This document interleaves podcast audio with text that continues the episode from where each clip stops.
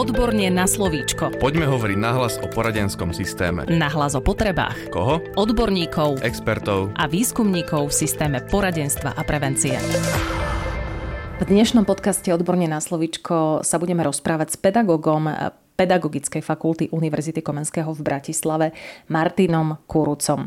Vo svojej práci sa venuje témam sebaregulácie, motivácie žiakov v primárnom a nižšom sekundárnom vzdelávaní a takisto aj oblasti pedagogickej diagnostiky. Zároveň v rámci Výskumného ústavu detskej psychológie a patopsychológie, v ktorom mimochodom vzniká podcast Odborne na slovičko, v rámci národného projektu UP pôsobil ako externý lektor inovačného vzdelávania, koordinátor školských podporných tímov.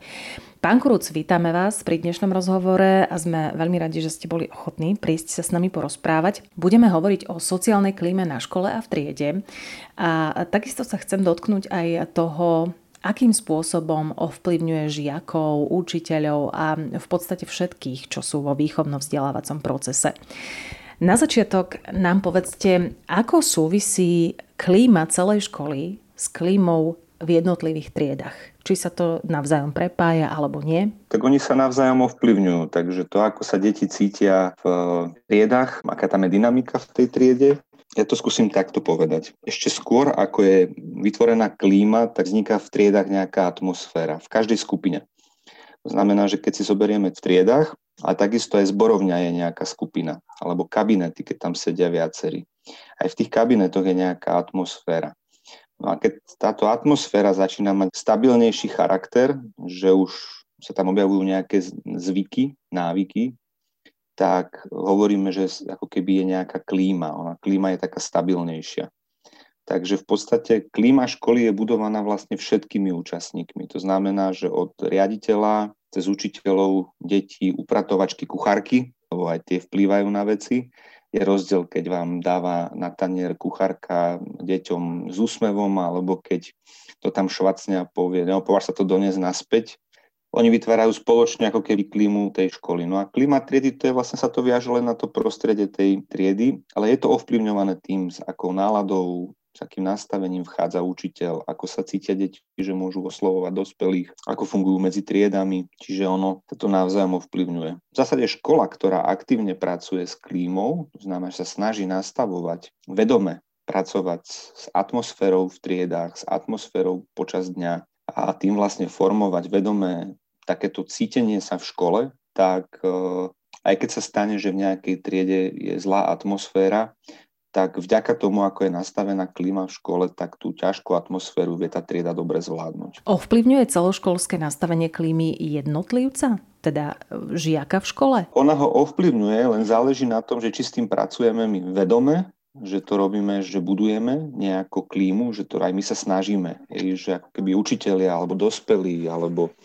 vedenie školy, že sa snaží, aby sa nejako ľudia v škole cítili, alebo to nerobíme. Tým pádom tá klíma, ona tam je, ale je mimo našu, nemám to slovo rád, ale mimo našu nejakú reguláciu alebo kontrolu. Lebo ten spôsob kontroly tej klímy je, nepomáha tomu, aby sa deti cítili lepšie.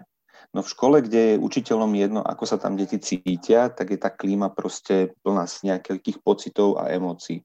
Strachu, obav, hnevu. V klíme, kde je dôležité, aby boli výťazí, tak je to plné tiež zase nejakého napätia, frustrácie, jej súťaživosti, pocitov strachov, zlyhania. Keď je to klíma, kde je pre nás dôležité, aby si ráno prišiel a cítil si sa tu dobre, tak, tak zase to je úplne niečím iným naplnené. A zaujíma ma, pán Kuruc, prečo je klíma na škole e, taká veľmi dôležitá? Čo získame tým, keď sa budeme zaujímať o klímu na škole? Každá škola je veľká skupina, je nejaká komunita. A základným prvkom skupinovej dynamiky je proste atmosféra. To je ako keby niečo, čo tam bude, či chceme alebo nechceme. A teraz to, čo tým my môžeme získať, je to, že nevzniknú v našej škole dva svety. To znamená svet, kedy sú deti s nami dospelými a potom svet, keď sú bez nás. A my môžeme mať dosah len na ten svet dospelých, teda kde sú s nami. Strácame tým dosah na ten svet, kde tie deti si tie pravidlá, normy a ďalšie prvky skupinovej dynamiky nastavujú sami. Čiže to, čo sa deje cez prestávky, to, čo sa deje pod lavicou, to, čo sa deje po škole. Deti si nastavujú vlastný spôsob komunikácie medzi sebou na hodinách, ako si zdeliť nejaké veci, ako vyrušiť, ako narušiť tú hodinu alebo čokoľvek. Takže to, čo tým získavame, je to, že sa staneme súčasťou tej skupiny, toho sveta tých detí. A to znamená vlastne budovať klímu dôvery a bezpečia, pretože ináč sa tam nedostaneme, lebo tak je to aj medzi nami dospelými, že do toho svojho najbližšieho sveta pustíme len tým, ktorých sa nebojíme, čiže máme dôveru, že nás nezrania, lebo není sa čoho báť a cítime sa tam byť prijatí a tým pádom tam prežívame pocit istoty, že čokoľvek povieme, tak bude vypočuté. To ešte neznamená robiť to, čo chcem, ale že bude minimálne vypočutý. No a vtedy sú ochotní nás deti pustiť do toho sveta, tú skupinovú dynamiku v tej triede medzi deťmi nechať nejako ovplyvňovať, vplývať na ňu. Čiže to, čo môžeme získať, je toto, že teda budeme mať dosah na, priamo na tú skupinu detí, ale taký ten naozaj autentický dosah, že oni nám povedia, hej, že spolužiak Jano chcel dať podmienku, že na to, aby som sa mohol s nimi hrať, tak musím ukázať neviem čo. Mňa napadajú z polepšovne a to neviem, či sú vždy vhodné veci že tam bolo, že musím ukázať z okna zadok, no tak to bolo. A teraz je dobre, keď to povedia a môžeme sa o tom baviť a ja tam tú diskusiu facilitujem a vlastne oni vidia, že má obrovský zmysel e, riešiť veci so mnou. Je to niečo úplne iné, ako keď na to zareagujem, počúvať, ty čo žaluješ. E, tým pádom ich naučím v tej skupine, že oni si to majú vyriešiť medzi sebou, alebo že veci sa neriešia s dospelými. Takže to je ten rozdiel. Na druhý vec je tá, že mám pocit, že aspoň mňa vždycky viacej robota bavila. Keď e, sa mi podarilo vlastne dostať sa do tohoto momentu, tak dávala mi moja práca oveľa väčší zmysel s deťmi. Napriek tomu, že nefungovali niektoré veci, že na tej politike toho zariadenia, tak ja som cítil svoju prácu ako zmysluplnú s tou skupinou. Čiže bola to taká dobrá prevencia pred vyhoretím mojim. Z tohto všetkého, čo hovoríte, mám dojem, že zmyslom budovania klímy je rozvíjanie a podporovanie budovania dôvery. Ako môžeme na úrovni školy budovať takúto podpornú klímu? Jedna z tých vecí je tá, že ja proste počítam ako učiteľ, že deti za mnou môžu prísť čímkoľvek. A to ešte neznamená teraz, že nechám deti, aby naozaj všetko so mnou riešili, ale oni vedia, že prídem, vypočujem si ich a tam to môže na začiatok končiť. Keď sa ma spýtajú na môj názor, tak im môžem povedať, že no, mne sa zdá, že v tejto chvíli možno nie je dôležitý môj názor, ale čo si myslíš ty? Čiže začína to v tom, že ja som tak trošku zručný v tom rozprávaní sa s tými deťmi, vedením rozhovoru, ktorý má facilitatívny charakter. To znamená, že napomáha tomu dieťaťu porozumieť vlastnému dialogu so sebou, dialogu s triedou, so spolužiakom a hlavne, že teda ho nezbavuje kompetencie riešiť svoje ťažkosti a problémy sám. To je taká tiež dobrá vec. Vypočuť si, spýtať sa, že čo by si robil, čo ťa napadá, čo by bolo podľa teba najlepšie a on keď povie, že neviem, že rád by som počul, že čo si myslíte o tom vy, tak môžem povedať, no keď už vidím, že to dieťa naozaj nevie si nájsť tom rady, tak no tak aký by som bol na tvojom mieste, tak možno by som v tvojom veku zareagoval takto, ale že to som ja. Tam je veľmi dôležité to, že vlastne vedieme spolu dôverný rozhovor. A ten dôverný rozhovor, že keď začneme viesť s deťmi, tak postupne ho začneme viesť celou skupinou. Ono to umožňuje využívať tú dynamiku skupiny na to, aby tá skupina rástla, aby sa posúvala, aby dokázala byť ako keby, ja to poviem ešte taký, to je taký benefit jeden taký, ktorý niekedy veľmi podceňujeme a to je to, že keď sa nám podarí dobre nastaviť klímu v skupine, že sa dokáže vyrovnávať s tými chvíľami, kedy je tá atmosféra ťažká z nejakých dôvodov alebo komplikovaná, tak e, keď sa nám to darí robiť tak, že my prejavujeme dôveru tej skupine, že dokáže sa vysporiadať s tými ťažkými vecami, tak ako by nám odpadlo strašne veľa práce, pretože nám odpada kontrola. Tá skupina sa začína kontrolovať sama. A kontroluje sa ale spôsobom, ktorý není zraňujúci, pretože sa tie deti začnú navzájom podporovať, pretože vidia, že tá moja podpora smerom k ním je efektívna že to, ako ja s nimi rozprávam, ako riešime spolu problémy a ako im dávam priestor, aby ich riešili oni sami a smerujem ich teda k tomu efektívnemu riešeniu, kedy sa čo najmenej zraňujú navzájom, alebo keď sa zrania, tak e, ako to dávajú na poriadok potom medzi sebou ten vzťah, tak vlastne štartujem potenciál skupinovej dynamiky a tej samotnej skupiny, aby dokázala byť samoriadiacou skupinou. To znamená, že aby dokázala vlastne si pomáhať sama tie deti. A to je veľmi dôležité, lebo potom sa tam cítia kompetentné tie deti. A mojou úlohou je len byť ako keby pri nich, sprevádzať ich a byť tam v tej chvíli, keď sa oni cítia, že na niečo nemajú, že s niečím potrebujú pomoc. Vlastne vytváram samostatnú skupinu, ktorá mne tým strašne veľa odbudne ako pedagógovi čo je vlastne skvelé. Zrazu mám pocit, že mám priestor robiť s nimi veci, ktoré by som rád robil predtým a nemohol som robiť. Myslím si, že asi najrozhodujúcejšie je tam, že vstupovať do tých vzťahov autenticky. Ja ako človek si uvedomiť, že mojou úlohou nie je im ukazovať, aký by sme mali my ľudia byť, ale ukazovať im, aký skutočne sme. A že aj ja som si našiel svoju cestu a že oni si môžu tú svoju cestu nájsť sami a že ja rád s nimi pôjdem tom procese hľadania. To sme hovorili o tom, ako učitelia môžu ovplyvňovať klímu v školách. Keď sa na to pozrieme zo strany špeciálnych pedagógov, takisto e, psychológov, sociálnych pedagógov, liečebných pedagógov, jednoducho odborných zamestnancov, ako môžu oni ovplyvňovať klímu na škole? Pri tých odborných zamestnancoch oni majú podľa mňa že veľmi ťažkú úlohu, pretože niečo iné od nich očakáva možno ten systém, niečo iné od nich môže očakávať riaditeľ a niečo úplne iné od nich môže očakávať učiteľ. A mne sa zdá, že v tých našich školách je to skôr také, že tí odborní zamestnanci, ale myslím, že to očakávajú aj bežne ľudia v spoločnosti, že očakávajú, že v prvom rade ten odborný zamestnanec vyrieši problém detí. A takto to proste nefunguje. Ja môžem ošetriť to dieťa, môžem mu pomôcť, ale ak tie jeho ťažkosti sú zvýrazňované tým, v akej interakcii je ten učiteľ s ním a čo sa deje v triede. Ešte možno môžem pracovať v triedou, že tam prídem ako sociálny pedagóg alebo psychológ, špeciálny pedagóg, že spravím aktivity na zlepšenie klímy v triede.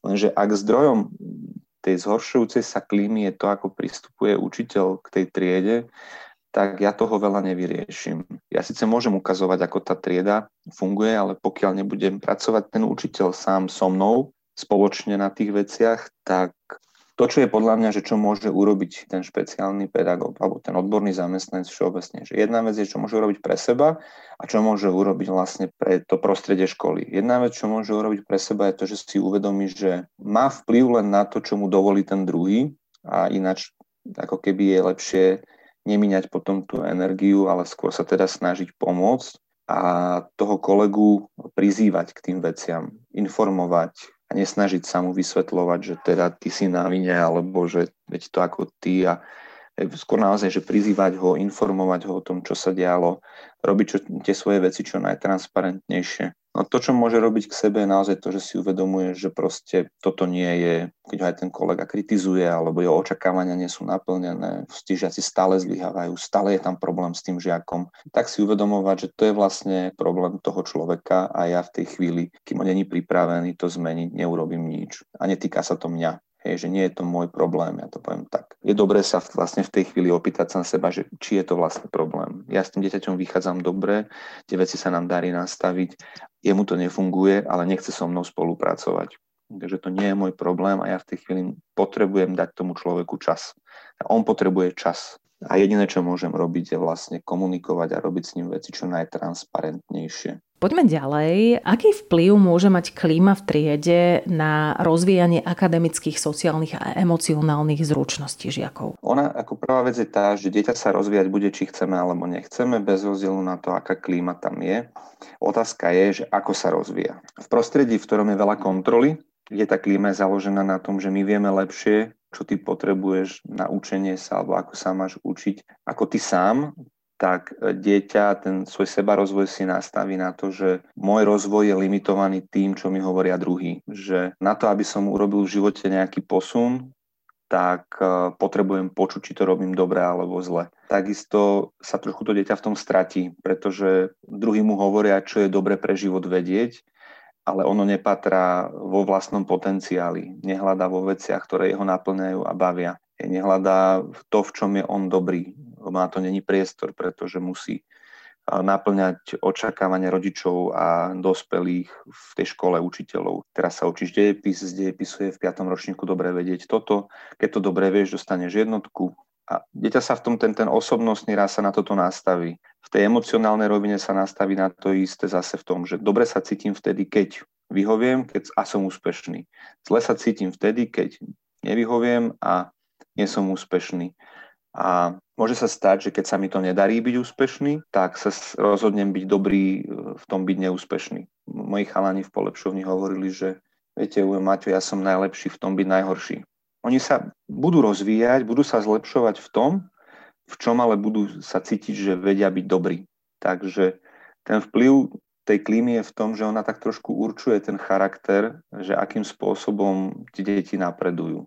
A ešte veľmi dôležité je vlastne, že z akých presvedčení vychádza tá klíma. Je, že keď vychádza z presvedčení, že v živote môžete byť najúspešnejší len vtedy, keď máte zo všetkého jednotky a spravíte primáčky hladko na strednú školu, vďaka tomu, že máte jednotky a vďaka tomu budete v živote úspešní, tak znova to pôsobí veľmi metúco na tie deti. Pretože znova ako keby sa orientujú na to, že čo musím splniť preto, aby som sa cítil lepšie.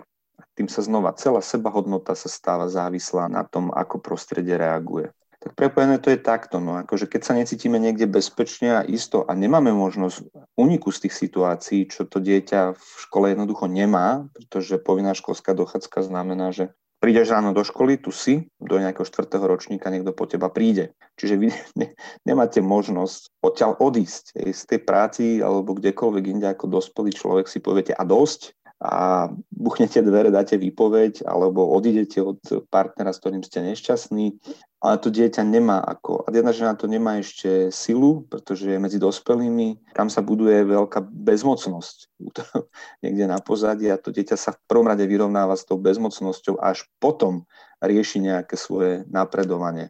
A ak ešte nemá nikoho doma, kto by mu s tým pomohol, rodičov, ktorí by mu vedeli byť nápomocní, tak je to o to intenzívnejšie potom a má pocit, že jeho budúcnosť je napísaná už v prvom ročníku. Budovanie pocitu bezpečia a istoty, ktorý je založený na voľnom, slobodnom rozhodovaní a prejavovaní svojho názoru, tak to je niečo, čo veľmi môže pomôcť tým deťom v seba rozvoji. A keby sme sa mohli tak zasnívať do budúcnosti, ako by mohla vyzerať dnešná škola, ktorá by sebahodnotu detí zakladala už na tom, kto sú, nie na tom, čo dosiahli? Ja som presvedčený o tom, že školy si majú svoju podobu budovať sami. V duchu toho, v akej komunite sa nachádzajú, majú si budovať vlastnú autonómiu a vlastný obraz.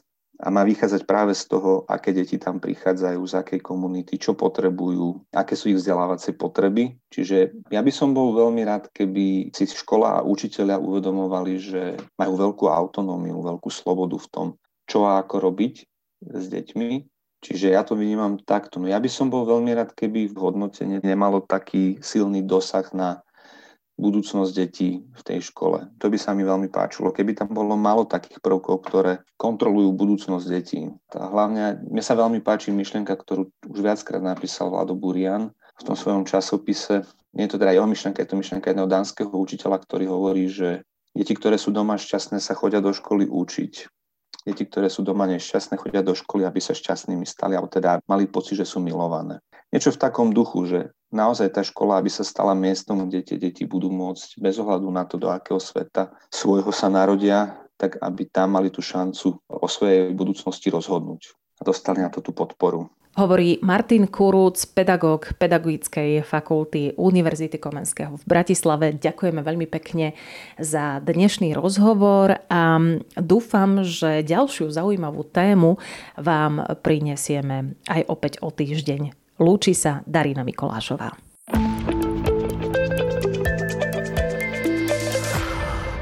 Podcast Odborne na slovíčko sa realizuje vďaka podpore z Európskeho sociálneho fondu a Európskeho fondu regionálneho rozvoja v rámci operačného programu Ľudské zdroje. Odborne na slovíčko.